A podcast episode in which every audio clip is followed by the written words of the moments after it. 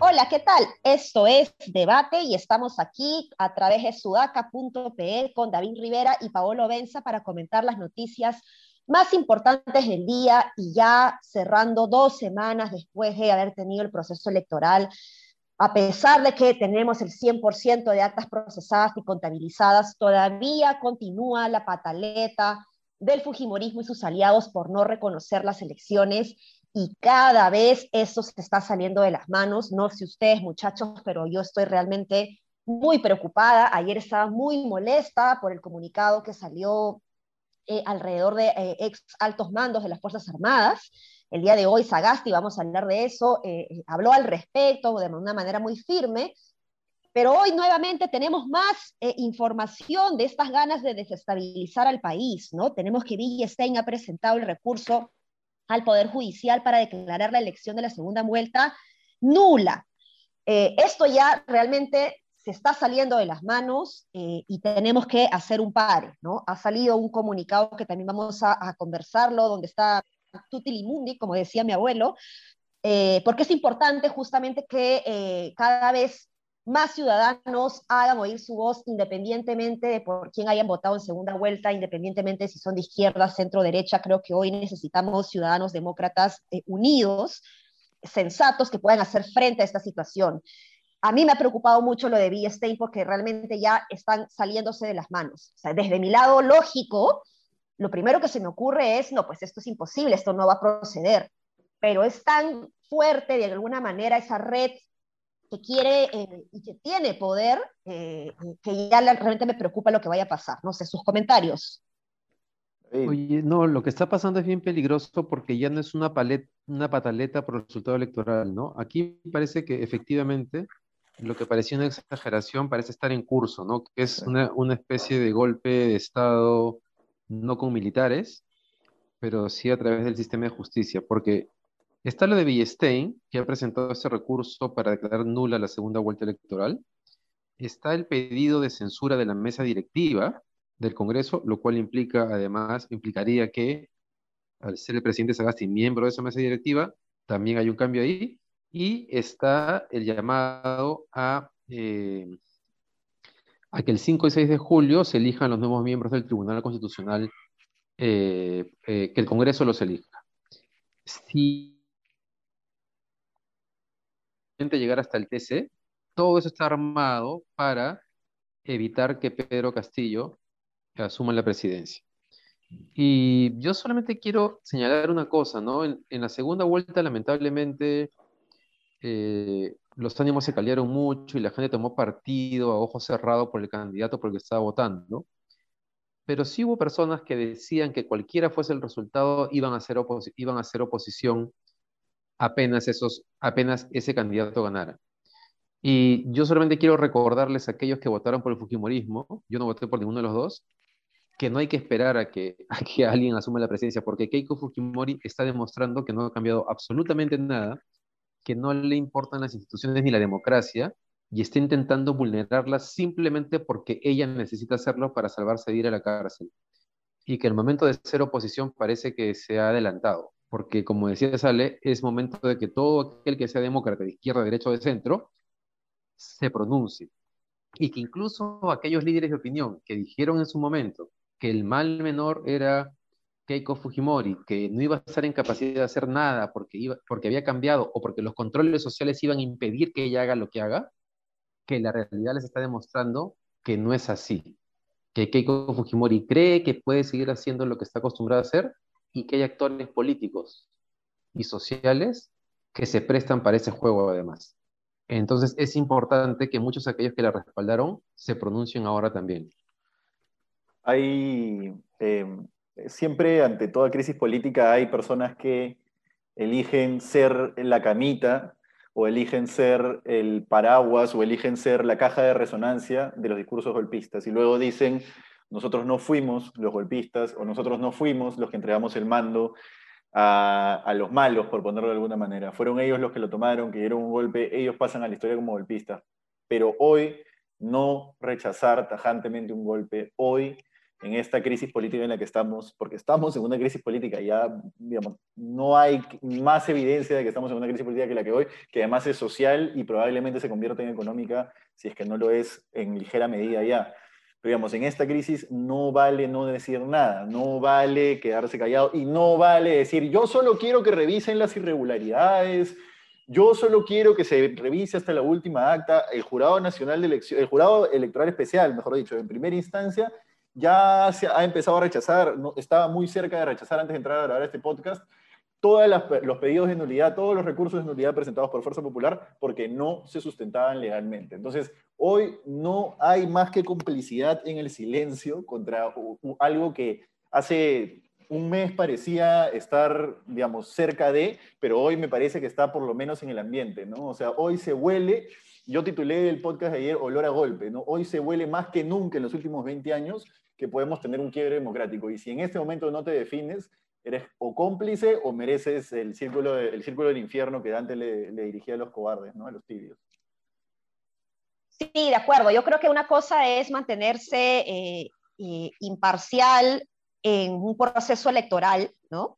Pero ya otra es eh, frente a una situación que, que, nos puede salir muy caro como país, ¿no? esto, esto no, no, no está yendo por, por, se está saliendo de las manos, como digo, y, y, sobre todo me preocupa la, la, la, falta de información. Yo ayer conversaba con una persona que entiendo es bastante informada, que está vinculada a temas de democracia, de elecciones, de alguna u otra manera, y que me decía, Alexandra, pero ¿no te parece sospechoso todo lo que está sucediendo, tantas irregularidades?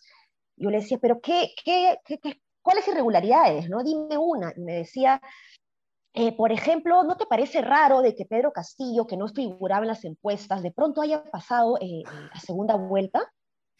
Y la verdad que yo me quedé en frío, porque, o sea, como digo, esta es una chica informada, que sabe de temas electorales, que conoce la historia del Perú, y que me diga eso es porque realmente ya el nivel de manipulación que hay alrededor de personas, no solo desinformadas, sino también informadas, está ya bloqueando cualquier capacidad cognitiva que permita procesar. Entonces, frente a, frente a, a, un, lado decente, digamos, que está su esfuerzo, como este Community Manager del Jurado Nacional de Elecciones que saca los, los eh, fact-checking, ¿no? Y, o, o, la plataforma Amayuya, ¿no? Que lo hace, creo que ya no importa tanto la verdad, ¿no? O sea, entonces, ¿cómo se enfrenta una cosa como esta? Esa es la, la, pregunta que yo me hago, ¿no? Eh, el día de hoy ha salido un, un, comunicado, acaba de salir hace poquito, hace minutos, eh, un comunicado ciudadano de diversos profesionales, historiadores, politólogos, abogados, periodistas, economistas, y es un comunicado muy variopinto, eh, justamente eh, haciendo un pare, ¿no? El hashtag basta ya y el hashtag no hay fraude, en donde piden pues que, que, que, ya las cosas regresen a su cauce normal, ¿no? Y que se respete la voluntad popular. Y, lo, y este comunicado me parece interesante eh, conversarlo porque no es el comunicado de los típicos cinco profesionales de la PUC que firman el comunicado, ¿no? sino que hay, eh, eh, está, mira, está Salvador del Solar, ¿no? Está Rosa María Palacios, ok, ya de la PUC. David Rivera, que es de la Pacífico. Está... David Rivera del Pacífico, Carlos Ganosa, Alonso Segura, Tony Alba. El rojo, el rojo de la Pacífico. Este, Percy Medina, mira, Percy Medina que es una figura que siempre se ha mantenido muy al margen de comunicados por, por el rol que tiene justamente con los partidos políticos, ha firmado. Entonces ya, si Percy Medina que siempre se, se, se trata de mantener al margen justamente por, por, por, por, cuidar la estabilidad o la institucionalidad de los partidos políticos, se está pronunciando, es porque la cosa realmente ya se ha salido de las manos, ¿no? Eh, pero regreso a la pregunta. Sí, dime, dime.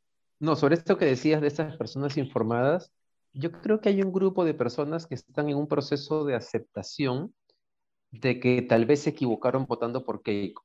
Y, y me parece que es un proceso natural, porque a todos nos cuesta reconocer que nos hemos equivocado. Y de hecho, la posición más cómoda por eso siempre es votar viciado, lo cual es criticable. Y, y creo que esa gente se va a terminar dando cuenta que sí, puede ser que se equivocaron, puede ser que aquí lo conversábamos, ¿no?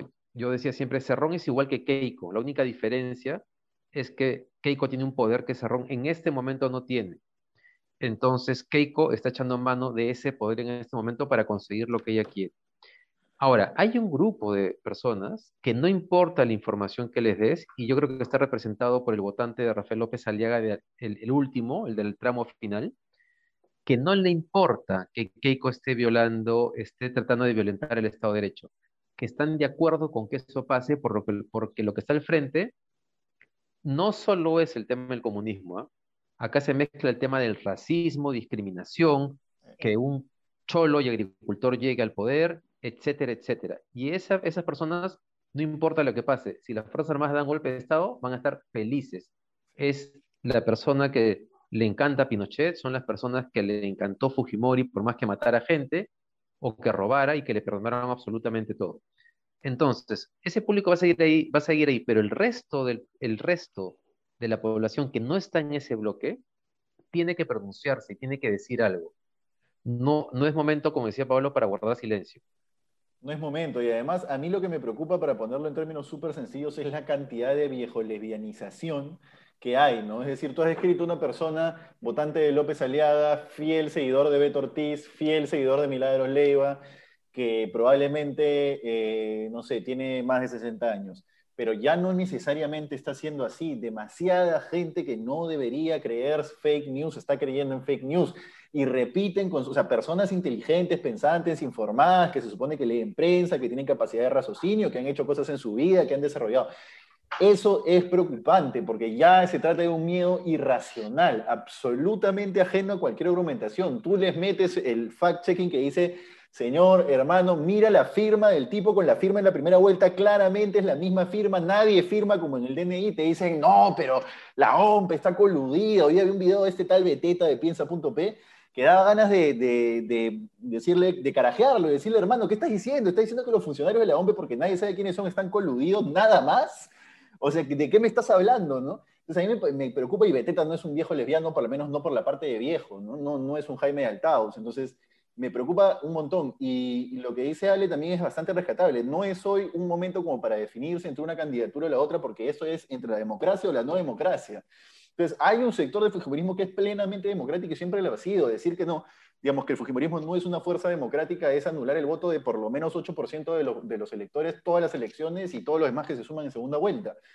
Pero hoy, hoy, ya eso está absolutamente fuera de plano y nadie lo ve así, ¿no? Hay gente que está dispuesta a aceptar lo que sea, como tú dices, David, para que un campesino, maestro rural, que usa un sombrero chotano y que se mostraba el lomo de mula, no llegue a Palacio de Gobierno, porque no se pueden, digamos, no están capacitados para entender y comprender que no pueden ellos tener el poder. Entonces, eso es, es una locura, porque si bien Pedro Castillo va a ser un gobierno nefasto, peor, mil veces peor, sería tener un gobierno militar. De eso no se sale más que con muchísimas muertes en medio. Entonces, que sepan eso, ¿no? Sí, sí.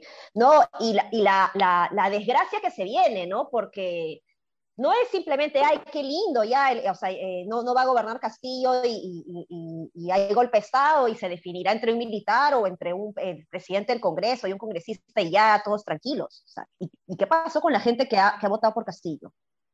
¿No? O sea, no, no se van a quedar tranquilos, evidentemente, ¿no? O sea, es un terrible acto de...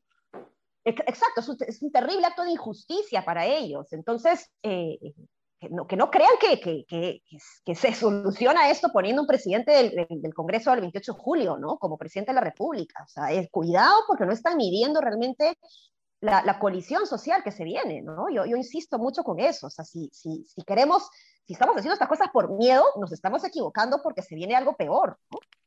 Vale, pero un, un, punto, un punto sobre lo que dices, porque tal vez no es que no estén midiendo, no es que no sepan lo que va a pasar si es que desconocen el gobierno de Castillo. Tal vez saben qué cosa va a pasar y quieren que pase eso. Quieren un golpe, es tal cual, y no lo dicen y se mueren de miedo. Necesitan un caos, necesitan un clima de confrontación social que les, que les, que les eh, legitimice el uso de la fuerza y poner orden. Yo, yo le digo ellos saben, claramente lo que están haciendo. Un familiar mío le digo, le digo, pero dilo a viva voz, firma una columna con tu nombre que diga que quieres la intervención de las Fuerzas Armadas, eso es una llamada al golpe, hazlo, firma, atrévete. No, pues la gente, esa gente que está entre medio de yo no quiero un golpe, pero voy a hacerle toda la camita al golpe, esa es la gente que tiene un círculo de infierno separado para ella. Para ella. Sí, sí, complicado. Pero bueno, hablando de firmeza, eh, ¿qué les ha parecido el, discurso de Sagasti? Ha sido corto, pero a mi juicio súper firme, ¿no? No solamente eh, deslindando y, y, haciendo énfasis en que las Fuerzas Armadas nada tienen que hacer ¿no? en esta situación, no, no son deliberantes en absoluto de, la democracia ni de las decisiones vinculadas a, la elección popular, a, la elección presidencial, pero eh, importante además que sostenga que la ministra de Defensa está enviando los nombres de estas personas que habrían firmado esta solicitud a los altos mandos de las eh, eh, Fuerzas Armadas, solicitando esta especie de golpe, ¿no? De no reconocimiento de las elecciones al Ministerio Público para que el Ministerio Público pueda investigar eh, qué tanto daño realmente o, si eh, hay, un daño alrededor de eh, lo que estas personas podrían hacer en este comunicado, lo que implica este comunicado respecto a la institucionalidad pública, ¿no? Creo que esto es muy importante porque se está tratando de defender desde, la, desde un propio Estado de Derecho, ¿no? Herramientas del Estado de Derecho para defender la institucionalidad democrática. Me ha parecido muy firme, muy preciso eh, y me ha dado mucho gusto. No sé cómo lo han visto ustedes a Sagasti hoy. También muy bien. Este, solo espero que, que efectivamente las Fuerzas Armadas se mantengan como se están manteniendo. Que, te dio una, risa, te una, risa, pero una risa que revela. Sí, sí. Este, que no vayan a pisar el palito. Yo estoy seguro que ese comunicado se ha movido porque algunas, o sea, contactos están teniendo con gente de dentro del ejército. O sea, no dudemos que esas personas que han firmado ese comunicado no es que se han juntado solo entre ellas para firmarlo, sino que deben haber tanteado ya ciertos, a ciertas personas. Y esperemos que la posición mayoritaria dentro de las Fuerzas Armadas siga siendo, este, ¿cómo se llama el rol este que está asignado? No, de, no deliberante, ¿no? ¿Cómo es? no deliberante. No deliberante. no deliberante. Ahora, ojalá, ojalá que se mantengan así. Hay un análisis que hacer ahí, ¿no? Porque hay dos escenarios. Escenario número uno es, eh, están intentando presionar por todos los lados y uno de los métodos de presión es, hacer sentir que tienen el respaldo, cierto respaldo dentro de las Fuerzas Armadas y que por ende, eh, digamos, alguien tiene que decidir repetir la elección, digamos, ¿no? Es una presión de poder como un bluff eh, para, para, que se, se, trate de ir por el camino democrático. ¿no? Esa es una opción. La otra opción es la que tú dices, ¿no, David? Que es nadie se manda a firmar un comunicado así. Y, ahí una cosa importante es que hubieron muertos que firmaron ese comunicado, ¿no? Eso es, eso es precisión muy importante para después ver lo siguiente, pero es, nadie se atreve a firmar un comunicado de esa naturaleza si no tiene cier, si no ha tocado las puertas de ciertos cuarteles, porque en verdad sí es un, una proclama golpista, eso se puede jugar por llamado un golpe de Estado. Está clarísimo, no hay ninguna interpretación que se puede derivar de ese documento. Entonces, son ambas cosas. El análisis sobre Sagasti va por ambos escenarios. Si es que se trata del escenario del bluff, y Sagasti lo sabe, porque tiene que, tiene que tener cierta comunicación, él suministra y a través de una línea de mando con, sus, con, sus, este, con las personas responsables, este, debería saber cuánto apoyo tiene. Si es el primer escenario, si es el escenario del bluff, Sagasti ha hecho un pronunciamiento firme, ¿no? que tenía que hacer y, lo ha hecho bien. Si es el segundo escenario, no sé qué tanto, porque ha salido con la primera y con la ministra y no ha salido como salió Martos cuando ocurrió, no sé si se acuerdan el artículo de IDL que estaban tocando de que Merino llamó y le dio tranquilidad. Salió con, con dos personas atrás vestidas de, de uniforme de camuflaje militar y eso comunica bastante. La ausencia también entonces, no sé si lo que he transmitido ante un ejército que, que, si es que ese segundo escenario estaría en duda de si entrar o no en deliberancia, por decirlo de alguna manera, no sé si el mensaje que he comunicado es el de mayor firmeza, pero bueno, no lo sé. Hmm. Sí, bueno. Es un punto interesante. Ojalá que, en cualquier caso, creo que felizmente está Sagasti no ahí y no Merino, porque imagínense toda esa situación con Merino ahí Creo que habría claramente este, un gobierno alineándose con, con, el, golpe. Este, y ojalá eh, que les den las fortalezas y, ¿cómo decirlo así? La muñeca política para manejar la situación, ¿no? Van a necesitar el respaldo ciudadano, los, los comunicados como el que ha mencionado ahora Ale de Basta ya, son importantes, pero probablemente no vayan a ser suficientes y honor y gloria, y ahora que lo dices, David, a, la generación bicentenario y a Inti Bryan, ¿no? que se salieron en las calles a, quitar un gobierno como ese que hoy estaría dando probablemente, según todo lo que mi percepción me dice, un golpe de Estado. Muy probablemente. Sí, complicado.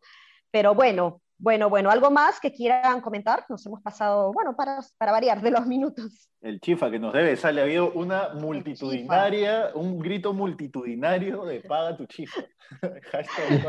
está bien, yo creo que ya es momento, sí, sí, vamos a estar esperando a que el jurado se pronuncie con todo lo que está haciendo los, los fugis que parece que se han puesto de mi lado, este, no me parece justo, ¿no? Eh, creo que ya desde es para, para mí al menos, ¿no? Para nosotros es obvio que... que, es un acto político, exacto, estás aceptando... Claro, exactamente. Exacto, exacto. Así que, así que pásenme su dirección por inbox, eso sí, condición, foto comiendo el chifa este fin de semana, para que eh, nuestros seguidores vean que yo soy una mujer que cumple con su palabra. Muy bien. ¿Tú qué comes, ¿Chijaucay o tipacay? No, voy a, voy a, voy a pedir uno de esos paquetes que nos ha mandado Ale de, ¿cómo, ¿de qué chifa eres este? Madame Tussauds, que está de oferta. Eso no es chifa. hay todo, hay todo un debate en torno a ello. ¿eh? bueno, que ya nos comenten. chifa fusión. Ah, exacto, exacto. Que nos comenten, que nos comenten, que nos comenten. Pero solo debo decir que, que, que el Madame Tussauds tiene un mimpao con una especie de chicharrón de pollo, con una salsa dulce que es descomunal. ¿eh? Es como para el Día del Padre, así que eso con eso me voy a apuntar. A ver, le vamos a decir a Lili, entonces de Sudaca, que se comunique inmediatamente con Madame Toussaint y haga las coordinaciones del el canje, el canje publicitario. Paga tu deuda, dale. ya, no, de verdad, este fin de semana, este, foto, ¿ah? Eh, para el, el, siguiente episodio ya van a colgar ahí su foto comiendo su chifa. Buenazo. Como prueba. Ya, pues listo, nos estamos viendo, no se olviden de compartir este y las demás noticias que van saliendo a través de la plataforma sudaca.pe. Que tengan un bonito fin de semana y feliz Día del Padre para todos los papás y papacitos. David, que la pases bonito. Muchas gracias. Después de papacitos. Hasta el lunes, que les vaya muy bien. Chao. Chao.